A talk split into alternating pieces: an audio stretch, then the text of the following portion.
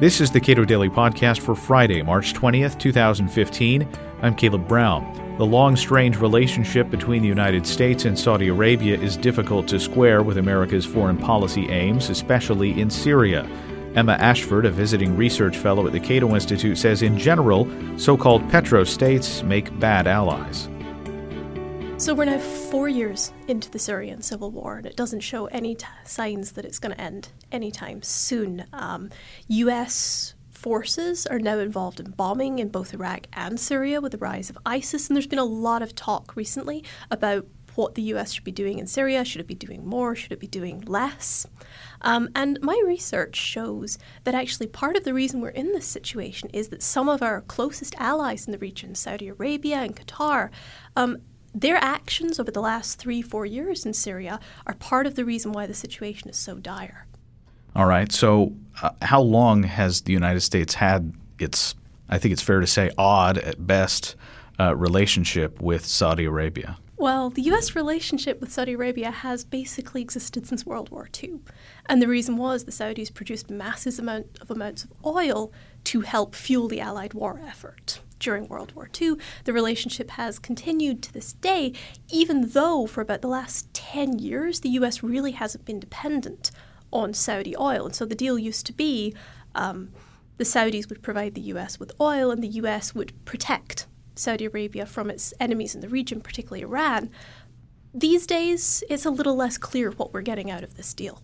What does the United States risk by treating oil-rich states as allies and depending on them for specific foreign policy assistance and expertise? Well, so when you're a, an oil-rich state or a petro-state, um, a lot of bad things happen to the country. So you see like really negative economic effects. These countries are prone to um, have very autocratic governments. They don't democratize. Um, and they tend to be very corrupt. Um, their government institutions are weak. They don't do a good job of governing. And this can also bleed over into the foreign policy sphere. So if you have a government that's very small, very corrupt, controlled by sort of one small group of people, or in the case of Saudi Arabia, by a, a family, in effect, um, what you get is foreign policy that's very personality-driven. Um, it's lacking in key information. Sometimes the decisions they make aren't very good, and sometimes they're dragging the U S along with them.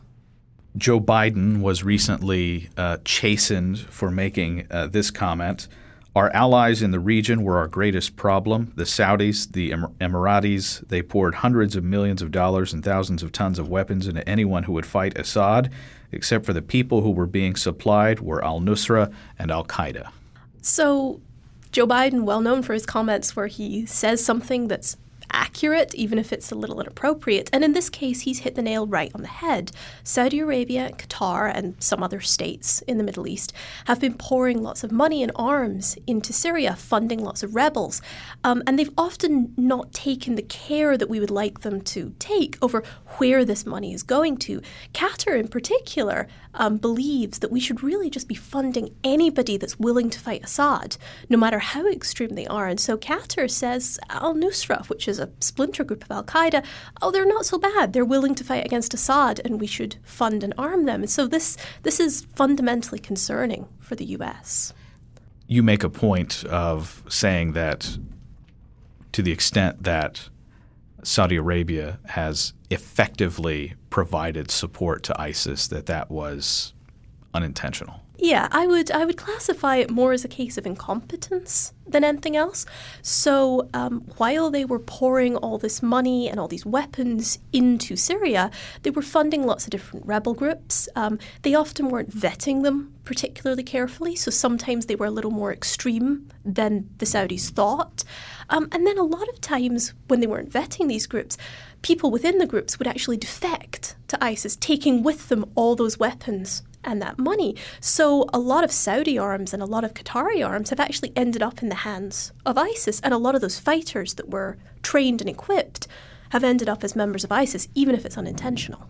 So what is the U S to do? Well, so I think there's a couple of things we should do. Um, so firstly, we really shouldn't be relying on these states for any kind of military support, for any kind of intelligence support. So we know that there are military and intelligence sharing agreements between Saudi Arabia and the U S. We don't know how extensive they are.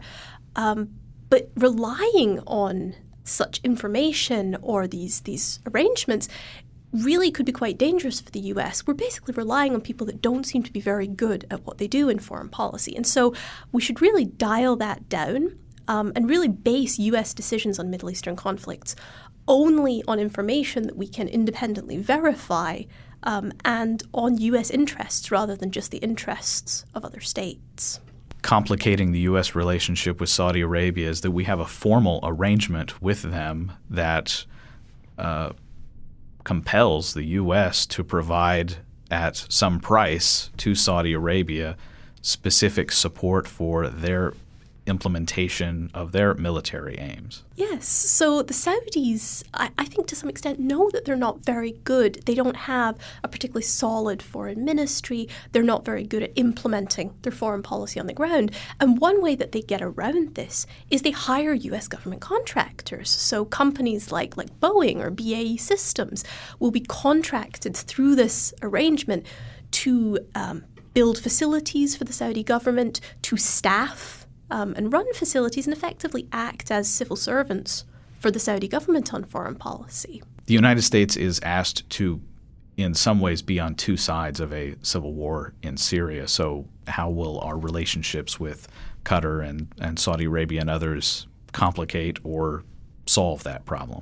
So in Syria, our policy is very much complicated by our relationship with these states, particularly with Saudi Arabia. Um, the U S is engaged in bombing ISIS right now, but there isn't really any on-the-ground support for that. Um, the U S plan to arm moderates in Syria isn't going so great because we can't find many moderates to arm. Um, and then with our relationship with Saudi Arabia and Qatar, they won't consider any form of negotiation with Bashar al-Assad. They still say he has to be overthrown as part of any eventual solution to the Syrian civil war. The problem is that doesn't fit well with U S strategic aims right now.